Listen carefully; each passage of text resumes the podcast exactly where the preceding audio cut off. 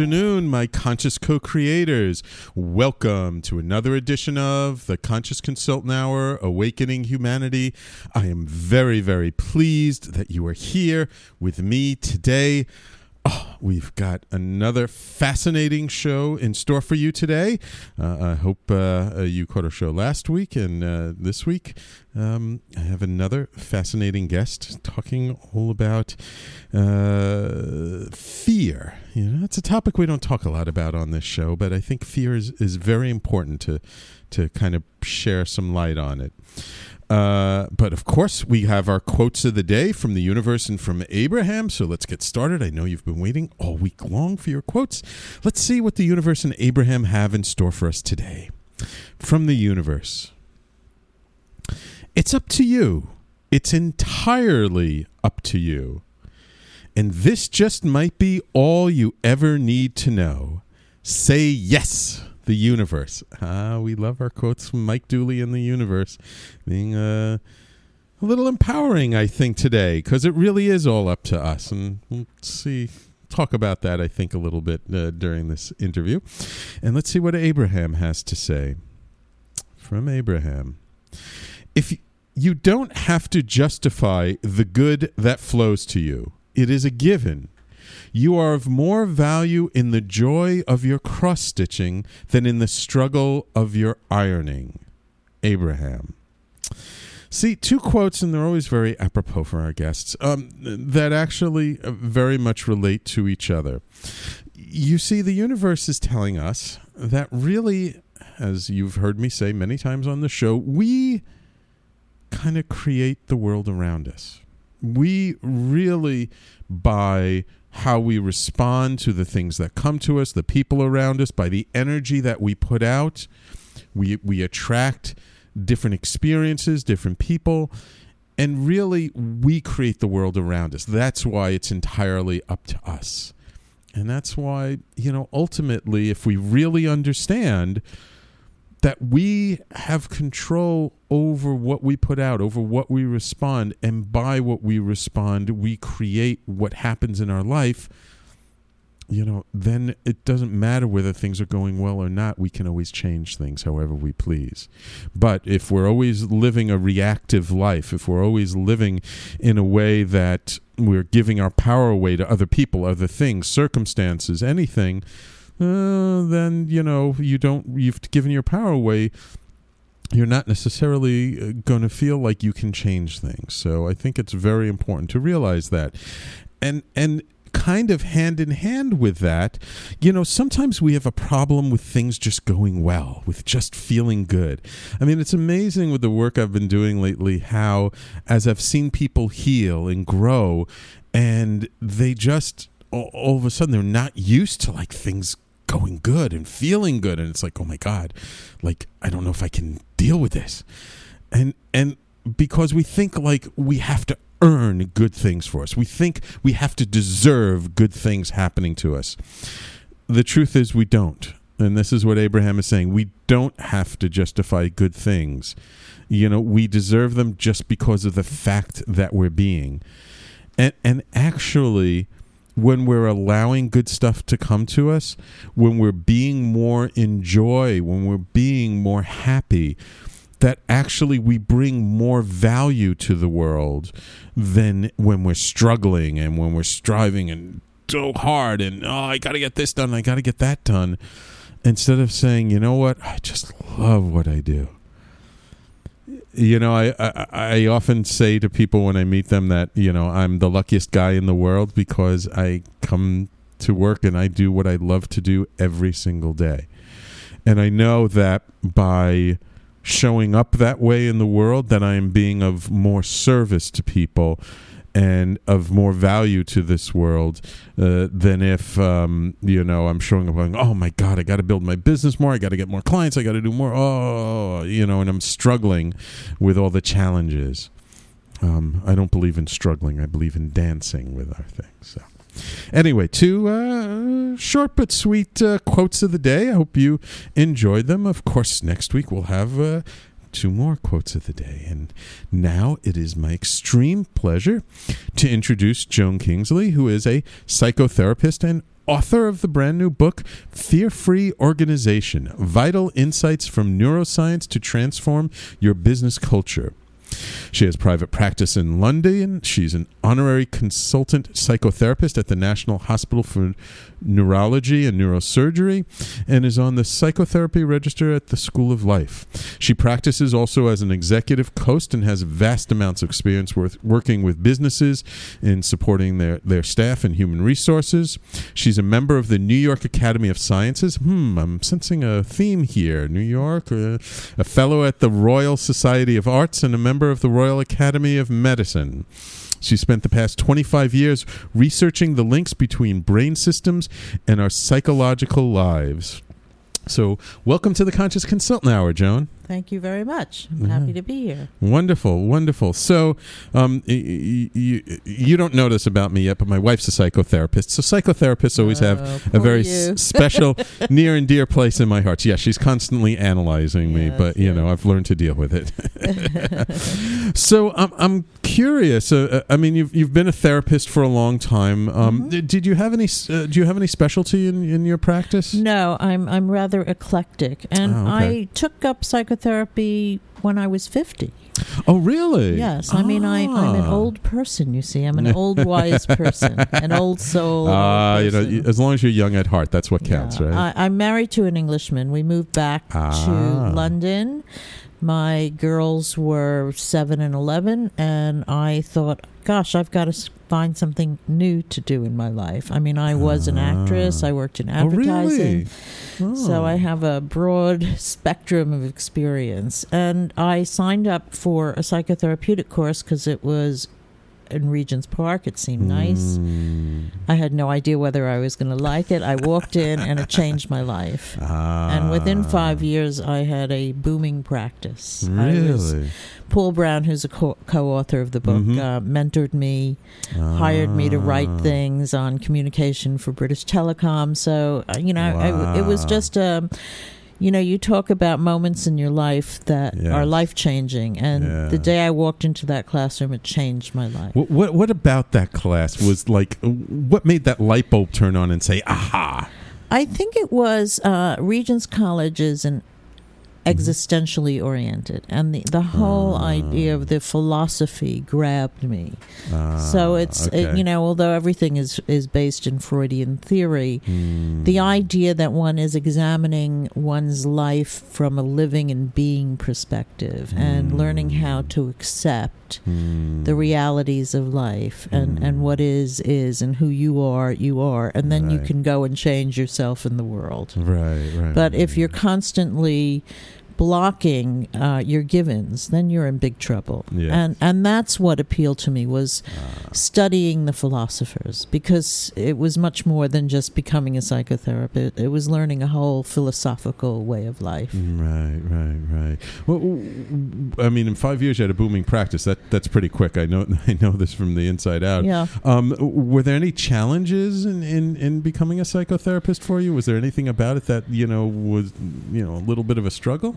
Um, other than learning how to do the work, I I um, did my training at um, Charing Cross Hospital in the psychiatric unit, Ah, and that really was very challenging Right, because right. I was working with people who had been inpatients in the hospital, had been on a mm, wait list for two years. Wow. And um, you know, we're so desperate for help, but people with schizophrenia, yeah, yeah, personality disorders, yeah, and That's it was a, tough wonderful population. training ground because you know wonderful um, therapists and psychiatrists doing the um, you know helping us out and having that those weekly sessions with them going through everything. and i really learned about a lot about the um, the kind of emotional signals that get transmitted Mm. between in a session and between Mhm. people Mm. so when you're working with somebody who's quite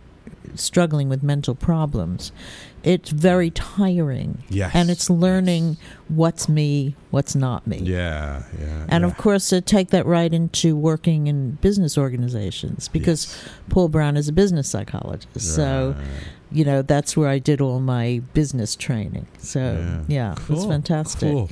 So, so I do want to get to the book, but just one last question before we Yeah. get to the book, which is training in England. I'm just wondering, is there a, do, do the British and, and the Europeans kind of take a different approach to psychotherapy than we do here in the United States? They don't really take a different approach. Okay. Um, I think, you know, people are moving away from psychoanalysis because Yes, of the time involved and the cost. And I, yeah. I think that's happening there, that's happening here. yes. What what I find in the UK Mhm. is that I am not working with a lot of neuroses.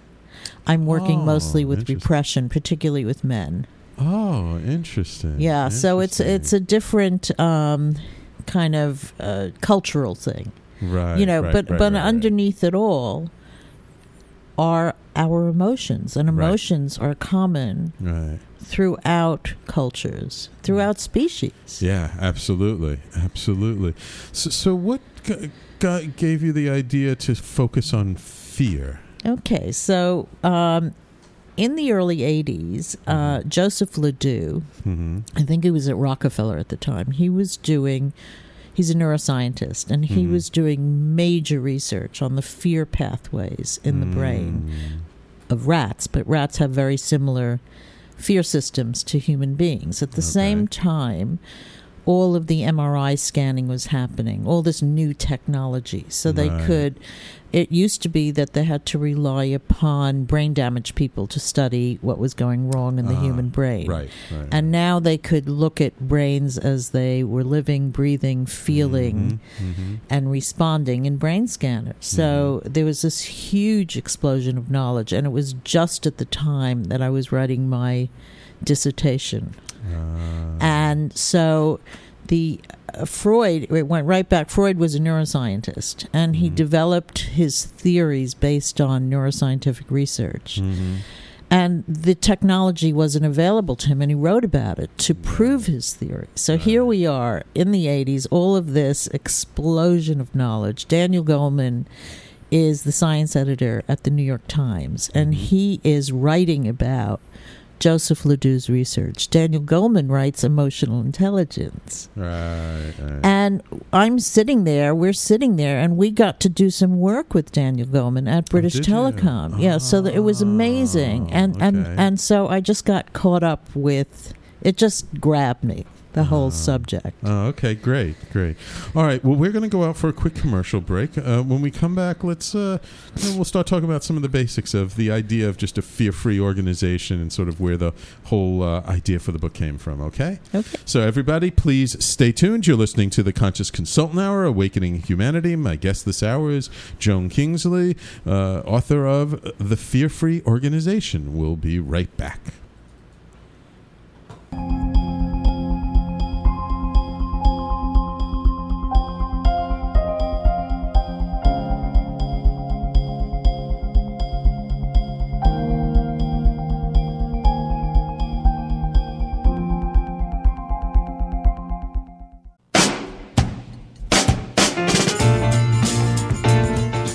You're listening to the Talking Alternative Network.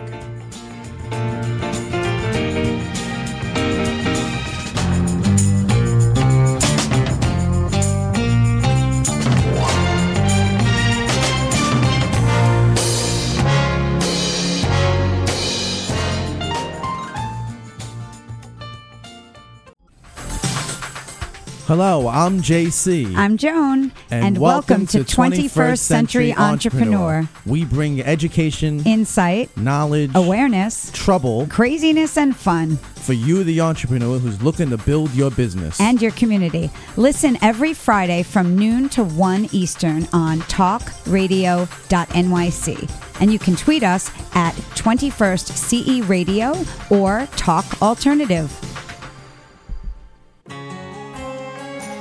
Talking Alternative Radio, 24 hours a day.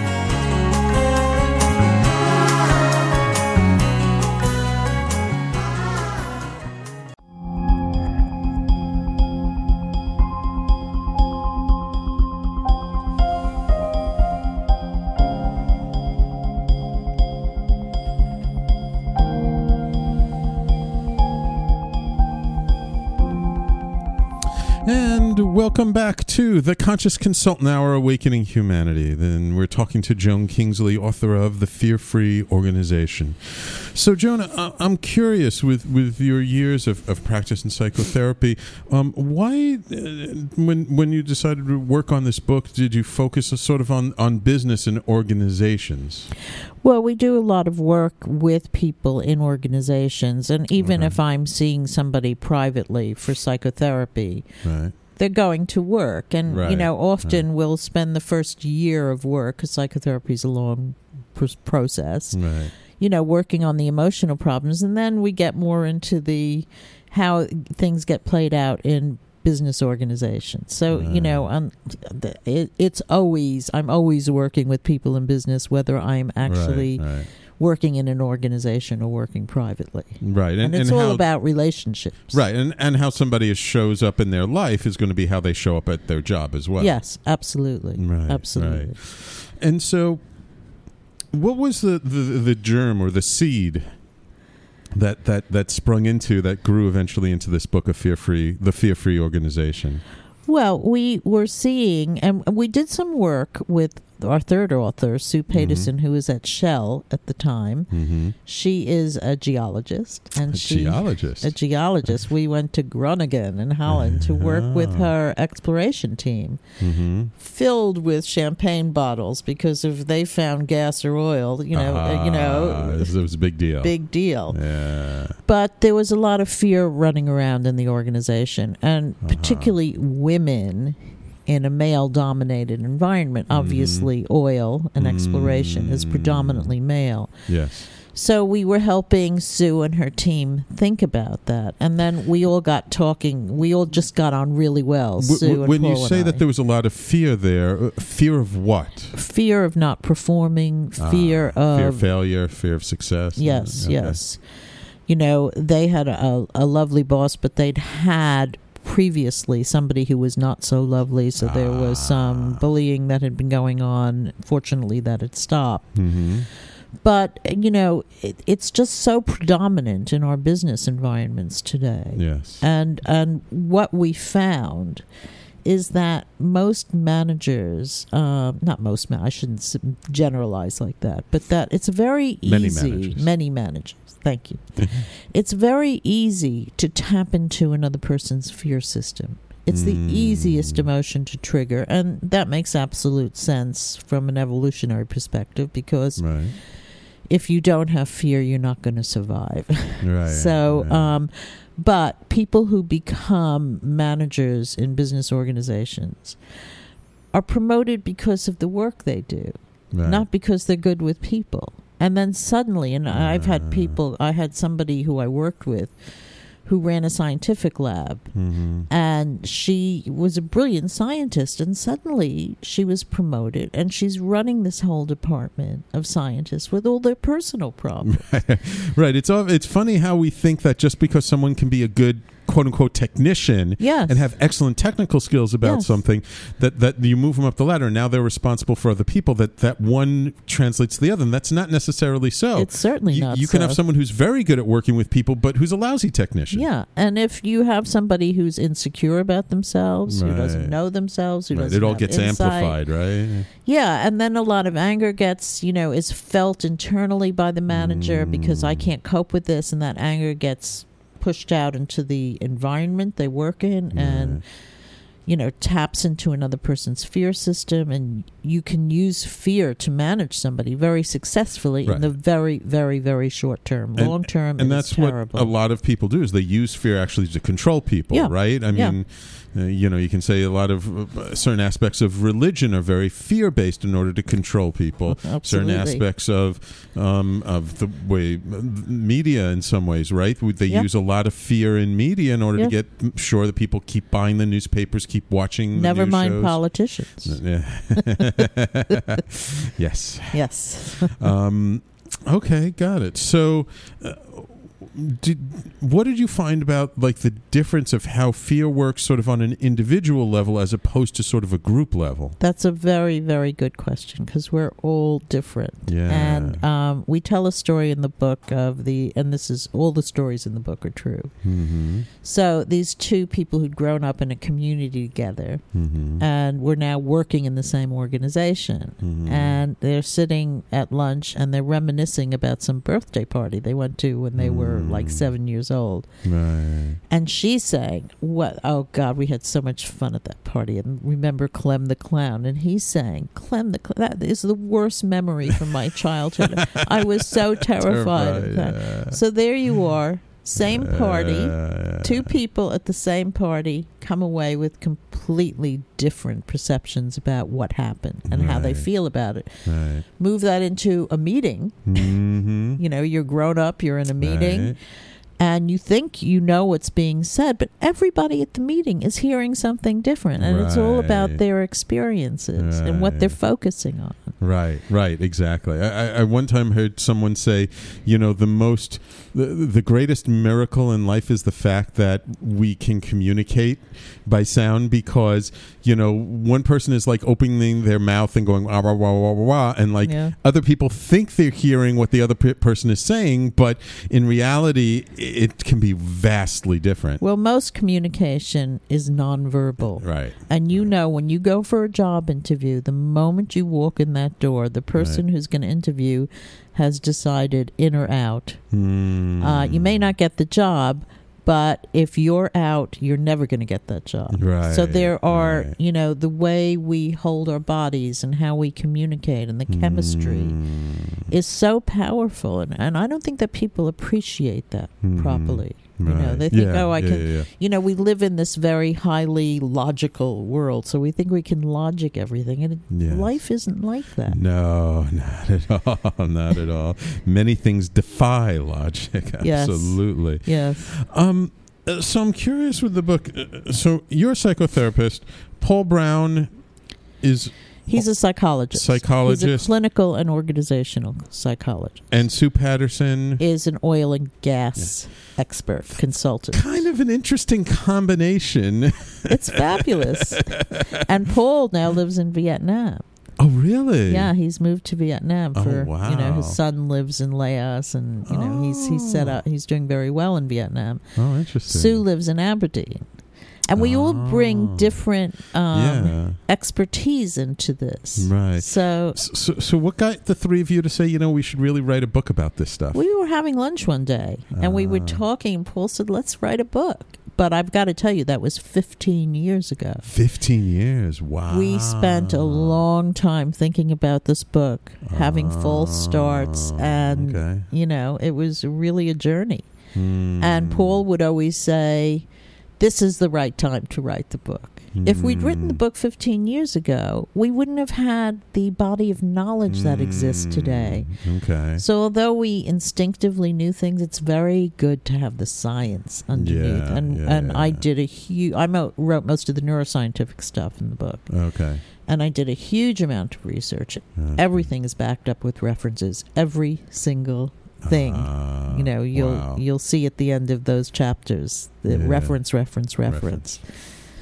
Wh- what were what were some of the the surprises you got along the way? Like like as you as the book was unfolding, did it kind of unfold the way you thought it would, or or did, were there some twists and turns you didn't expect? Well, I have a very uh, unusual way of writing, which Mhm. is I sit down, I and I'm very good at coming up with chapter titles or headings, Uh-huh. and then I look at the computer screen, and then I play solitaire. yeah, kind of similar a to the lot I of right? yeah, a lot of procrastination, but um, I kind of learn while I'm writing, and I, Mhm. I something pops up in my brain, and and you know we Mm. write about eureka moments in the book, which are Okay. very important for creativity, right. and that's kind of how I write. I have eureka Right. moments. I don't sit. My I, Ah. my older daughter is a writer, uh-huh. and she sits and she, she's a novelist, and she does Oh. her chapter plans and everything. Uh, for me, forget it. it's an organic thing. Yes, But yeah. again, it's very individual. Some people love mind maps. Some people want want to know the whole book plotted out. Right, right. But I just and, and the frustration for Sue and Paul because I was writing the first half of the book was waiting for me to finish ah. my writing so they could move forward with theirs.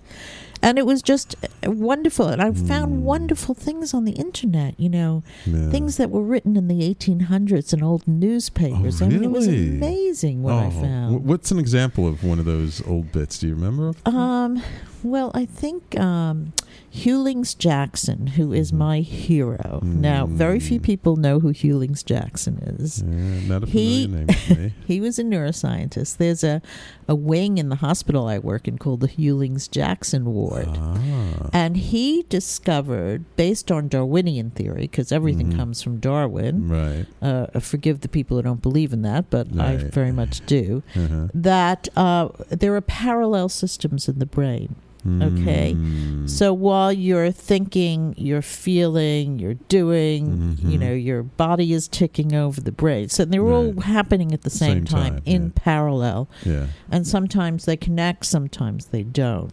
And Hughlings Ah. Jackson set, set out that kind of blueprint of how the brain works. And it had it made Oh, everything that's happened in neuroscience possible. Wow. And wow. so I found some old papers of his on the internet Oh, and wow. interviews with him, and that was thrilling. Oh, I bet. Because I wrote about him in my dissertation because Freud Oh, really? was very connected to Hughlings Jackson. Oh, So he couldn't have done what he did without Right. Hughlings Jackson's theory. So, right, right. you know, he's my hero. Oh, interesting. Very interesting. You know, speaking about Darwin, I, I actually just uh, last November, me and my wife, we did a, a vacation to Ecuador and we went to the Oh, Galapagos oh, Islands. Lucky you. So we actually got to see um, some of the things, and I actually learned some of those. This big on one of the islands is this big statue of Darwin with an iguana and a Wow. sea lion and a tort and a giant Galapagos tortoise and some other things around him. But what I didn't know was one of his experiments. One of the things that he did is he, he is that there were uh, down there is the only place you find marine iguanas, which are like these black iguanas that can actually live underwater for a period of time. And so he took a regular iguana, like tied a rope around it in a weight and like throw it overboard and would like pull it up after five minutes, it would still be alive. Then he would do it longer, and then 10 minutes, Yeah. and then 15 and 20. And he found that they could basically live about 45 to 50 minutes underwater, mm. and that was it. And that was uh, sort of what they were able to adapt to Yes. and what they needed to do because they eat the algae underneath. How interesting. You know, and these and this is like the only place in the world where you So find iguanas exciting, like that. isn't it? yeah, it really was. It was fascinating. It was fascinating. Okay. We only know little bits of the world. No, exactly. Yeah, the world is such a fabulous place, it, and I'm such a big believer in travel and Yeah. like seeing different parts of the world. You learn so much. It's Yes. amazing. Yeah. All right, um, I digress. Uh, but it's time for us to take another commercial break. So when we come back, let, let's dive a little bit more into some of the advice that you've come up with in Fear Free Organization for what organizations can do to make their workplace, I guess, more effective, more efficient, and a less fear based place. Great. So, everybody, please stay tuned. You're listening to the Conscious Consultant Hour, Awakening Humanity, and we'll be right back.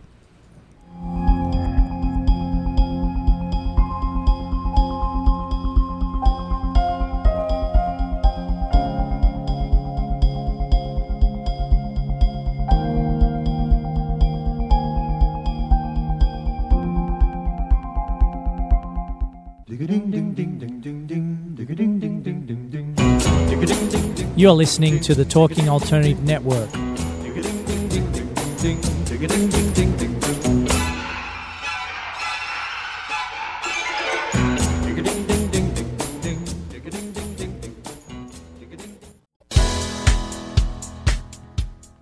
Hi, this is Rob Kay. And I'm Callie Alpert. Are you looking for a show where people talk about real stuff like life, love, the pursuit of being yourself? Well, then you have come to the right place because the Rob and Callie Show is doing just that. For the last 10 years, Rob and I have been having our own version of Sunday morning therapy sessions on the phone, and now we're bringing it to the radio. So tune in and call in live Wednesdays 8 to 8:30 on talkradio.nyc. And that's Eastern Standard Time, so join us.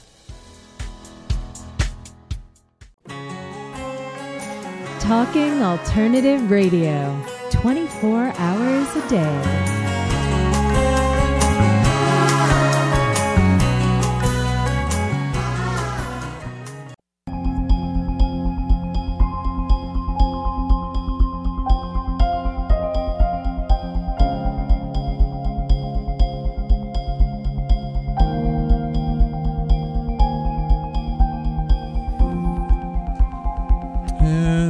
Welcome back to the Conscious Consultant Hour Awakening Humanity. So, Joan, um, in, in the process of coming up with these insights from neuroscience and applying them to a business culture, so what are uh, maybe just give us a sort of a thumbnail sketch of like some, what are some of the big um, uh, adv- advices uh, in in the book that that managers and, and CEOs can really apply to their organization to make you know th- this this thing we call a, a business a little less fear based and Yeah. and why should they actually Yeah. is, is the other question Well, I think th- the important thing is this book is not a how-to book in that you know the Okay. traditional sense. right It's a book saying to leaders and managers when you are using fear to manage another human being, hmm this is what's happening inside their brains. hmm This is the effect you are having on the person you are scaring.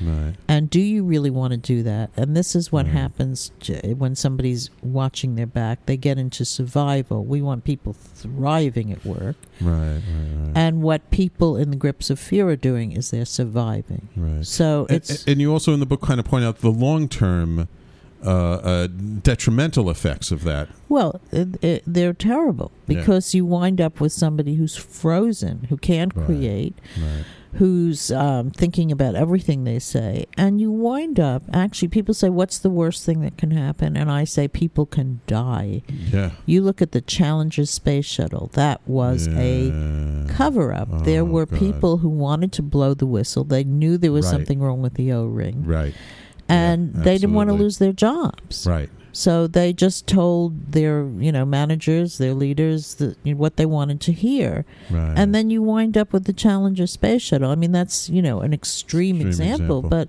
there have been other examples. I won't mention them Yes. because companies are, you know, very sensitive today. But we all read the news and we know yes about terrible things that happen and how businesses cover these things up. They know they know there's something wrong and they cover it up and then people die. So that really is the worst thing Right, can, right. that can happen and it does happen. Right. People die, the environment gets contaminated. I mean, just all kinds of things that just yes.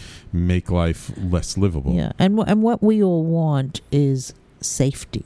We want to be Hmm. feel safe at work. Right. We want to feel safe in our lives. We want to trust the people we work with. So Right. for managers, their biggest job is creating honest, open, trustworthy relationships. There was a time in the past, in, in- in really the height of the industrial age, where uh, uh, organizations really needed to kind of get people to fit into a cog in order to be work on an assembly line and to just Yeah. kind of work in sync. Yeah.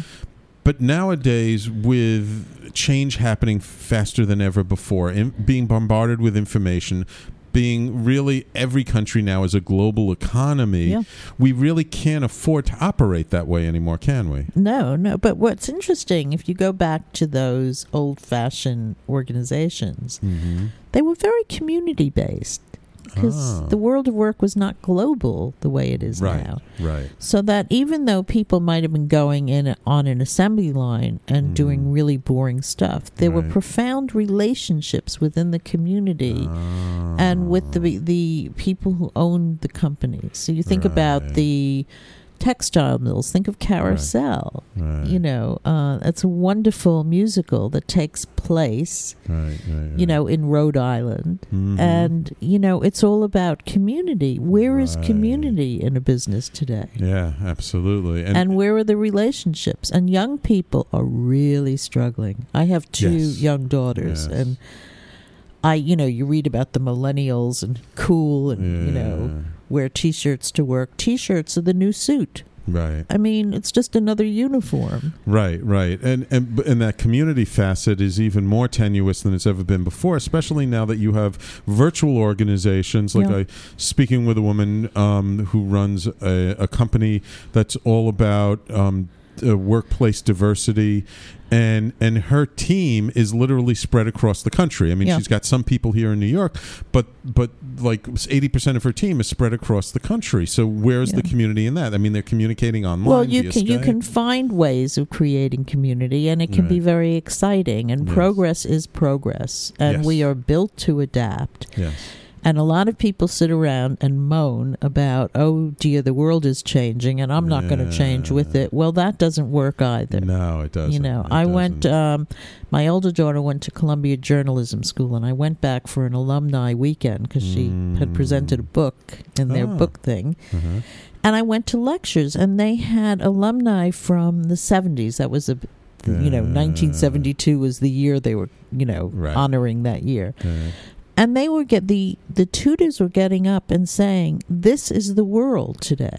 and we are going to Ah. help you adapt to be in that world because everybody's sitting there feeling alienated and Ah. isolated. So there are ways to connect to this new world, but one has to keep a very positive attitude and not Right. get stuck in the moaning and groaning mire and the fear. In the fear which and that kind of fear is kind of self it's generated from not knowing how the world is but then Right. it's fed by internal fear Right. Uh, Do you find that fear within organizations uh, is kind of a, a top-down phenomenon? oh without question Ah, without question okay. if you have really good open honest leadership who Mhm. you trust Right. and leaders who hire the right people Mm-hmm. and create a good culture, you are not going to find the fear down at the bottom. And if if Mm. and those leaders won't tolerate it. They get rid of toxic people very quickly. Ah, I see. So, you know, I see, for young people, this is very important. Do your research. Find out what kind of Mm. company you're interviewing with. right. What's the Yeah, culture yeah, yeah. and not the mission statement. Right. Right. go to right. go to Starbucks on the corner. Yeah. Try and ride up in the elevator. See what people look like. Do they look happy? Do they look energized? Do they look excited? If they don't, don't go work there. Right, right. No, I mean, and especially now, like so much is online and with social media, you just got to find a few people who who work at an Yeah. organization who are active bloggers or, Yes. or are on Twitter or Facebook, and you yeah, can find out a in lot. in big fear organizations, no, the you won't find that online Ah, because people yeah. lose their jobs Right, if they talk right. about it. So you have to, you know, it's like when one company wants to buy another company, they do a lot of forensic work, and you have to be doing that kind of work. You'd be Ah. amazed at the, you know, things that are forensically done to find out about another company. oh, really? Yeah, yeah. Interesting. Due diligence. It's all part of Yes, due diligence. Absolutely, absolutely. So, it, in, the process of writing the book, and, and since it's it just came out when it's Uh, well, it was published in London on July 3rd, and it was published Oh. here on the 28th of July. oh wow, so very very, exciting. very recent. Okay, Yes. what kinds of organizations are open to the message that you have in here? I think um, entrepreneurs are, Mm-hmm. And that's very powerful in America. Yeah. Entrepreneurs are not so widespread in Yeah. the United Kingdom.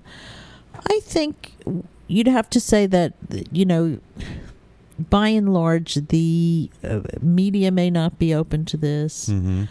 Um, government departments may not, be open to this. Mhm. Financial services, you know, Mm. um, are probably not going to be open to Right. this. Right. And, you know, I say there are some people who thrive on anxiety driven cultures. Mm, yeah. If you're not that person, you don't belong in that environment. Right. Realistically, is a big hedge fund that's making hundreds of billions of dollars for their clients going to become fear free? I doubt, Doubt it. it. Yeah. But you know, it's step by step. There are some technology companies that are very interested Mhm. because you know they want their people to be creative. So they really are doing a lot of research. There's holacracy, which is becoming big in Silicon Valley. What did you call it? Flat Oh. structures. Oh, Right, and somebody named uh, Laloux, Frederic Laloux, I think, Uh-huh. wrote a book called Reinventing Organizations, which is based on holacracy. Ah, Okay. So that you know, you your teams generate themselves. So- you don't right, have right, right. bosses. Well, you know, there's always a boss somewhere who's Yes. dictating. Yes, there's always th- th- there's always at the very least a CEO or Yeah. president. yeah, yeah. Yeah. Wow. Um, do you have any examples of of uh, just very short, quick example of maybe a, um, an organization that in, took these principles to heart and made a shift in, in what happened? Well, I think I work with uh, very closely with someone named Nancy Kline, and Mhm. uh, she has written a book called "Time to Think, More Time to Think." Hmm.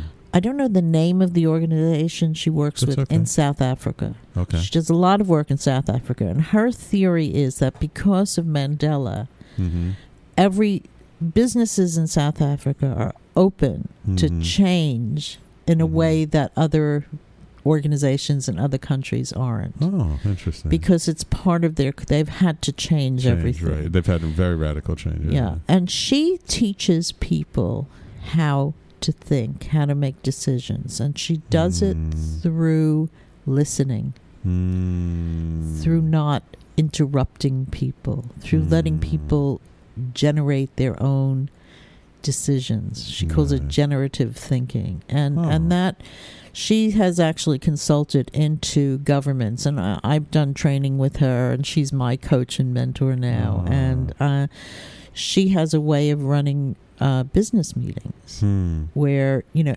everybody it's around the table we've all been at meetings where you have three people who speak and they're generally the bosses but in a nancy kline time to think meeting everybody gets their chance Hmm. to participate and also the people at the meeting are there because they need to be there not because they want to be there so it's you Ah. know and things are discussed at meetings that can be actioned on so it's not just an open dialogue Right. right. so those are the ways that companies can begin to change. And actually it's it's changing the small things that's really powerful. Right, right. The, it's the little things that all add up Yeah. that can make huge shifts. Yeah, if you have people, if you have managers who know how to listen to the people who work for them, that makes a huge difference. Because when people are listened to, they feel acknowledged, Mm-hmm. they feel they have status and certainty and Mhm. autonomy. Mm-hmm. And these things are very powerful. Wonderful, wonderful. Okay, time for us to take our last commercial break. Believe it or not. So when we come back,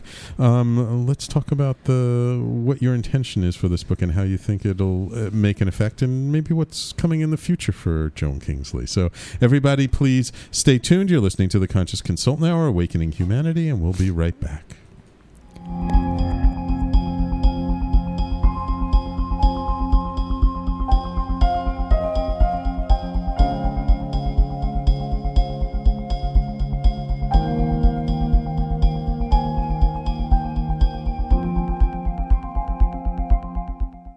You're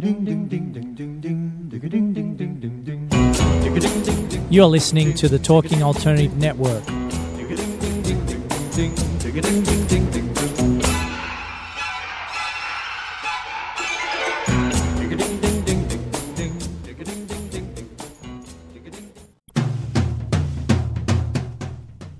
Are you into comics, movies, and pop culture at large?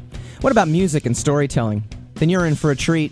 This is Michael Dolce, your brand new radio host on talkradio.nyc. I've been professionally writing and drawing comic books, screenplays, and music articles for over 15 years. Catch my new show, Secrets of the Sire, Fridays at 11 a.m., and get the inside scoop on the pop culture universe you love to talk about. For more info, go to secretsofthesire.com right now.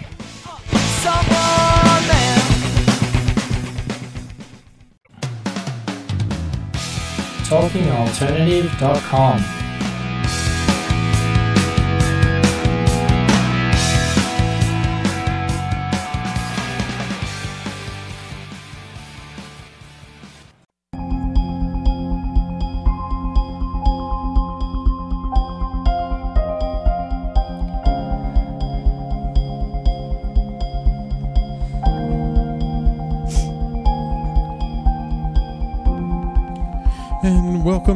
to the Conscious Consultant Hour Awakening Humanity. We've been talking this hour with Joan Kingsley, author of the book The Fear Free Organization. Um, so, we've been talking a lot about sort of fear in the organizations, kind of in our lives. Um, I'm just curious, like with technology and with the interconnectedness that we have now, um, does fear spread more rapidly? Is, is fear kind of taken on, I don't know, any different characteristics given we're much more connect, I think I think the um, relationship aspect of life has changed so much. Mhm. So I have two daughters. They they are millennials, Mhm. born between 1980 and whatever. So one was Right. born in 80, one was born in 84. Mhm. And the my younger daughter has closed her Facebook account. She Really? can't. in fact I interviewed her for the book. Oh. She cannot bear having her privacy Huh. uh, you know, and and my So- older daughter feels the same. She still has her Facebook account. She doesn't use it very much, Uh-huh. but they both feel very strongly that this is a force of evil that they've made. no, seriously, you're laughing. That that it makes relationships very complicated, Yeah. and your privacy is invaded all the time. And Yeah. uh, Annabelle, my younger daughter, says, you know, it's horrible because y- she'll be doing something at 10 o'clock at night and a text message comes in. And she feels if she doesn't respond to it immediately, whether it's a social friend or somebody from the office, Mm. is irrelevant. She doesn't Mm. feel like she has privacy anymore. Ah. And that people get angry uh-huh. if you don't respond immediately. And you see you, you- Yeah. people at restaurants, a young couple, and all they're doing is looking at their phones. I mean, Yeah. what yeah. is yeah, going yeah. I do see that a on? lot in New York. Yeah. But the young people don't really like it very much. they Oh, feel. Okay. that Big Brother. Is running their lives, and they're not happy about it. Right, right, right. You know. No, I, I laugh when, when, when I hear you say that Facebook is a force of evil, just because there are a lot of people who feel Mark Zuckerberg is a force of evil. Well, But but uh, I'm I'm a big believer in using technology, but not letting it control you. So yeah, I mean I understand like people get really hung up on that stuff, but I'm like weekends, you know, I turn it off and I only post or Yes. respond if I feel yes. necessary. And the other thing too is uh, your privacy is invaded only as much as you share. Yes. So if you don't want people to know about something personal, you don't share it. You don't share it, but everybody is sharing everything. so now there's right. Instagram and all Yes. these photographs, and people, every move they make to, throughout their day is photographed. And they're f- why do people take pictures of food? For heaven's sake! Actually, you know what's annoying me more than anything else now is people taking pictures of their feet. I like see people on vacation taking pictures of their feet all over. I'm like, who wants to see your feet? I I, don't get it. I don't get it. and it. we went to St. Petersburg a few years ago, Uh-huh. and there were lots of Asian tourists there. I love Asian people, but Yeah. they you couldn't see the artwork because everybody's holding their right. their uh, phones their- up taking and their pictures. iPads. Yeah, yeah. yeah, so you can't see anything. And, Yes. and what about experiencing something? Right. Because right. what you're doing is you're putting a wall between you and whatever it is you're trying to experience. Right, right, absolutely. And how does this get?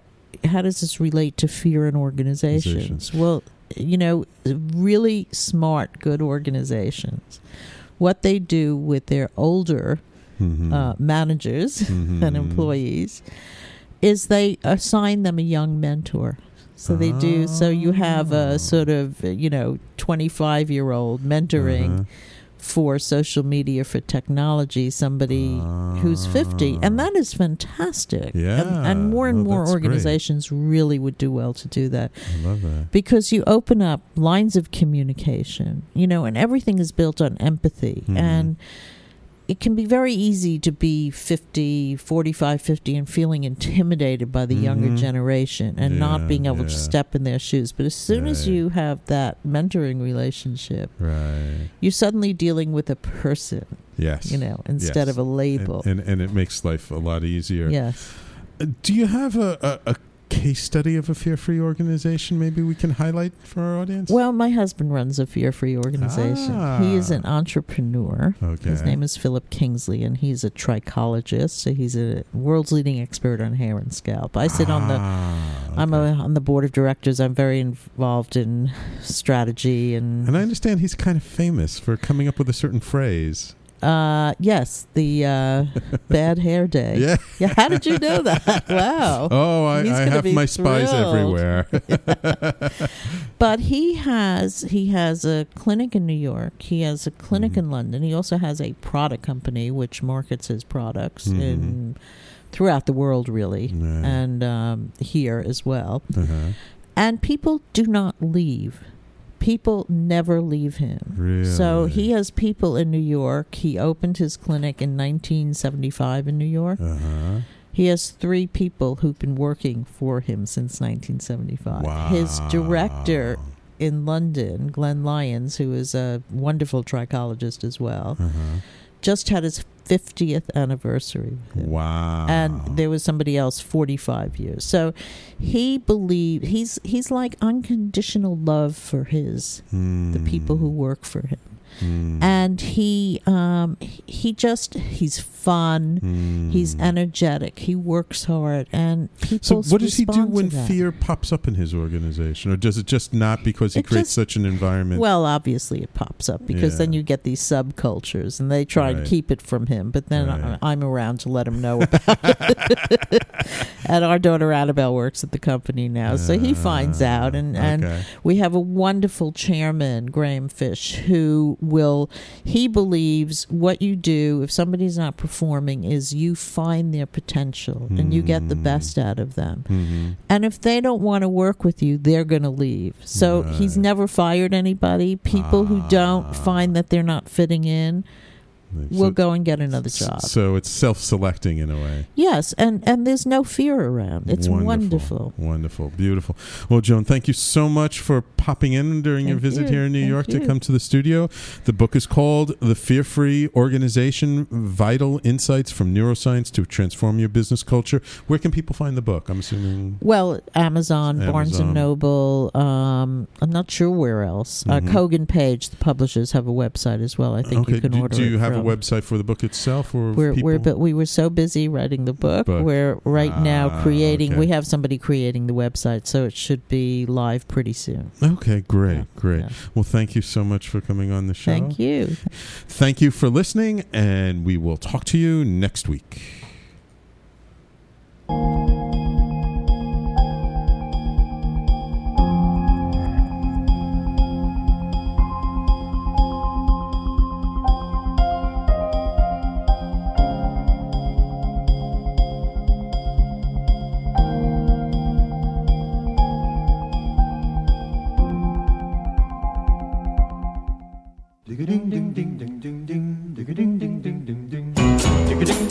You're listening to the Talking Alternative Network.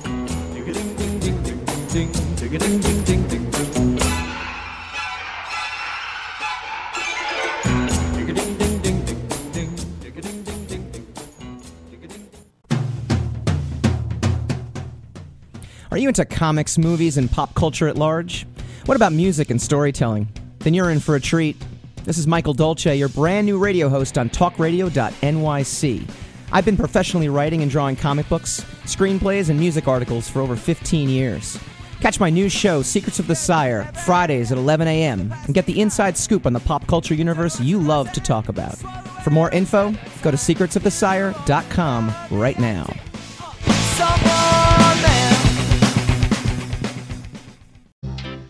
Hey, all you crazy listeners. Looking to boost your business? Why not advertise on Talking Alternative with very reasonable rates? Interested? Simply email at info at talkingalternative.com.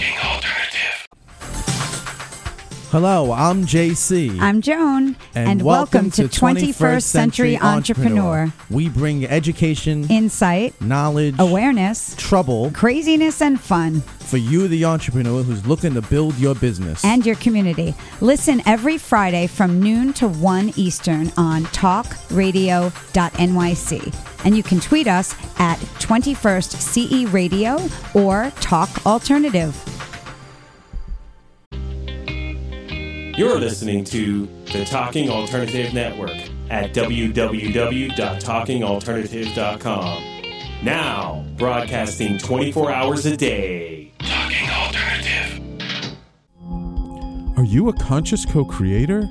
Are you on a quest to raise your vibration and your consciousness? I'm Sam Leibowitz, your conscious consultant, and on my show, The Conscious Consultant Hour Awakening Humanity, we will touch upon all these topics and more. Listen live at our new time on Thursdays at 12 noon Eastern Time. That's The Conscious Consultant Hour Awakening Humanity, Thursdays 12 noon on talkradio.nyc.